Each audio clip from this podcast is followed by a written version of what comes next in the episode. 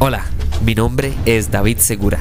Algunos sueñan con ser astronautas, otros ser famosos directores de cine. Yo en cambio sueño con hablar paja sobre cine y tecnología. Así que acompáñenme a hablar paja mientras esperamos a que Franklin Chan o Hernán Jiménez acepten mi invitación a este podcast.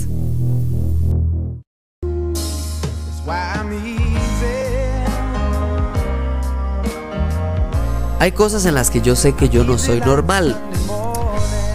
Una de esas cosas en las que yo creo que yo no soy normal y por favor, si, si ustedes son como yo, pues por favor en los comentarios, en, redes sociales, arroba hablemos paja CR, solo escríbanme si ustedes también les pasa lo mismo. Pero yo tengo la capacidad que, por cierto, frustra mucho a mi esposa e incluso a algunos de mis, de mis amigos y amigas, que yo tengo la capacidad porque yo era una persona, un nieto muy responsable que iba mucho a visitar a la abuela y mi abuela tenía no sé cuántos tipos de diabetes hay, pero ella tenía el peor tipo de diabetes. Cualquiera que fuera el peor tipo de diabetes, ese es el que ella tenía. Entonces yo me acuerdo que el doctor le dijo a mi abuela, mire doña Rosario, usted tiene que, usted no puede andar en esas jugaderas de que almuerzo a las 11 o a las 12 o a la 1 o a las 2 o a las 3, usted no tiene esa jugadera de que si desayuna a las 6 o a las 7 o a las 8 o a las 9, no, no, no, usted tenga horarios estrictos y exactos, por favor. Entonces, yo crecí con horarios muy estrictos de comidas. Específicamente, eso me generó de que yo tengo la capacidad de ver el reloj y saber en cuánto tiempo yo voy a tener hambre de nuevo. y eso estresa mucho a mi esposa, a algunos amigos, algunas hasta tías mías cuando voy a la casa de ellas o lo que sea. Porque yo tengo la capacidad de decir, mira, son las once y media, en media hora voy a tener hambre. Mira, son las 3 de la tarde, en más o menos media hora voy a tener ganas de tomar café. Ahora, no significa que si no me tomo el café a las 3 y media me muero. No. Pero sí significa que mi café es algo estricto. Y, ¿verdad? Totalmente a un horario. ¿Y para qué toda esta hablada? Para hablarles de El Agente Invisible. Que en realidad es una pésima traducción del verdadero nombre de esta película que se llama The Grey Man. The Grey Man no solo salió en cines, sino que también salió en Netflix. Es la nueva película de acción de Anthony y Joe Russo, los fenomenales hermanos Russo que hicieron dos de las mejores películas de la historia del cine, que son Infinity War y Capitán América Soldado de Invierno. Estos dos maes se merecen todo el respeto en nuestra vida. Por supuesto que también hicieron Endgame, hicieron, han hecho otras películas. Pero esas dos en específico para mí son las que hicieron que ellos pasaran de ser, ah, estos directores que venían de comedia, a ser, no, estos directores de cine impresionantes que además han hecho comedia. Entonces, hacen esta película. Inmediatamente Solo ve al reparto, amigos. Ryan Gosling, Chris Evans, Ana de Armas. Está también Danush. Está Jessica Henwick. Está Billy Bob Thornton. O sea, ¿quién no está en esta película? Alfred Woodard. Está todo mundo. Y el punto es que yo dije, madre, vamos a ver. Si usted agarra los ingredientes, lo junta, va a ser un excelente tostel para el cafecito. El tostel, para los que no saben, es algo que tiene que siempre que haber en mi café. Yo no puedo tomar café así, sin nada. Tiene que tener algo, una galleta, un pancito, lo que sea. Y esta película es el queque seco de las películas de acción. Y les voy a decir por qué es la, el queque seco de las películas de acción.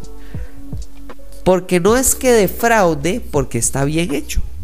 Defrauda porque es uno más.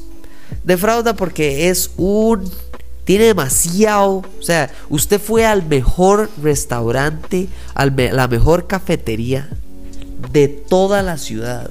Usted fue a una cafetería que usted, la última vez que usted fue, usted probó un tiramisú y usted se cayó de cabeza. Usted se probó un pastel de manzana que usted no sabía dónde meterse de la calidad de lo que le habían dado. Pero esta vez esta vez los hermanos Russo lo que nos dieron fue queque seco. Y queque seco no está mal. Yo me puedo tomar mi café con quequito seco, amigos, y estar feliz, pleno, contento, lleno de felicidad. Pero la realidad es que yo cuando voy a este café no espero queque seco. Eso no es lo que voy a este café. Si quiero queque, si quiero queque seco, me voy al súper, me compro un quequillo ahí, ahí, de último minuto para llevarlo donde un compa, donde mi abuela, para tomar café. Ese es el problema de esta película. Yo no entiendo a las personas que agarran esta película y dicen, ma, esto es la peor miseria, el peor fracaso de la historia de la humanidad. Y, lo que usa alguna gente que he visto que ataca esta película en exceso, porque tienen todo el derecho a que no les haya gustado, perfecto. Pero el presupuesto, los hermanos rusos tienen acceso a dinero. y les dieron 200 millones de dólares. Y ahí es donde entiendo a la gente que es como, madre, usted le dan 200 millones de dólares es para que usted dé un producto de alta calidad.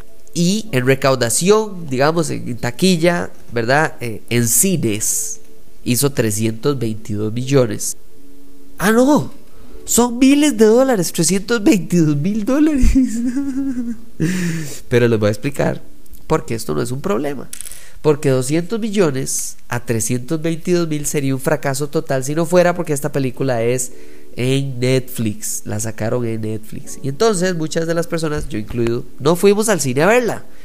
Esa es la verdadera razón por la que esta película es un fracaso financiero, no sabemos, porque Netflix no saca ese nivel de detalle de las películas. Pero sí es un fracaso crítico porque creo que para 200 millones de dólares, para Ryan Gosling, más Chris Evans, más Ana de Armas, más Anthony Russo, más Joe Russo, más todo el reparto que hay aquí, o sea, usted no fue a la pulpería del pueblo. ¿Ok? Esta película de acción, porque es una película de acción, no es la pulpería del pueblo, son 200 millones. Y cuando usted va a ver algo que le dice, mira, es que esto vale 200 millones, usted espera algo más que un queque seco. Esa es la razón por la que vengo a hablarles de esta película el día de hoy. No es una mala película, pero sí es una más. Es una película más no es nada especial. Usted no va a salir de esta película como, wow, man, qué increíble. Y creo que incluso se les pegó un poquito de este virus que tiene Marvel, que es como que, voy a dejarlo abierto por aquí, voy a dejarlo abierto por allá. ¿Y cómo hago, por ejemplo, cómo hago para que esto se pueda hacer una precuela, una secuela, una recontracuela, una... Ah, y entonces, de no me enfoco en mi película y aquí está la frase que yo siempre he dicho. No ponga a su universo enfrente de sus personajes. Siempre, número uno, desarrolle sus personajes. Después, preocúpese por su universo. Y eso es lo que le falta a esta película. Por eso es que que seco. Porque que quito seco nada más es que quito seco. Y se acabó. Y si usted tiene un muy buen café de helado, excelente. Pero, pero el queque seco no es el highlight del café. O sea, solo es un quequillo seco ahí, vámonos, sí, para matar el rato. Eso no debería de ser.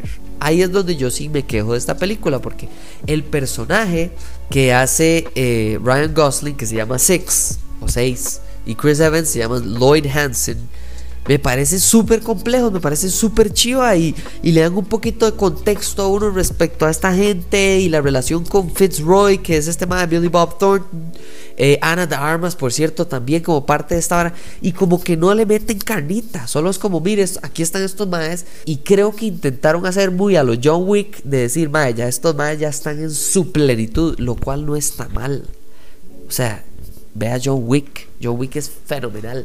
Pero en John Wick primero se preocuparon porque John Wick fuera suficientemente complejo, por explicar en una manera simple, directa y bien hecha que John Wick ama a su esposa, que su esposa lo sacó de un lugar muy oscuro donde él estaba, que su esposa fue el amor de su vida y que se preocupó tanto por él que cuando se murió pensó en él y pensó en darle un perro, darle compañía, darle a alguien por quien cuidar, porque no tenían hijos, porque por lo menos ella en muerte seguía amándolo.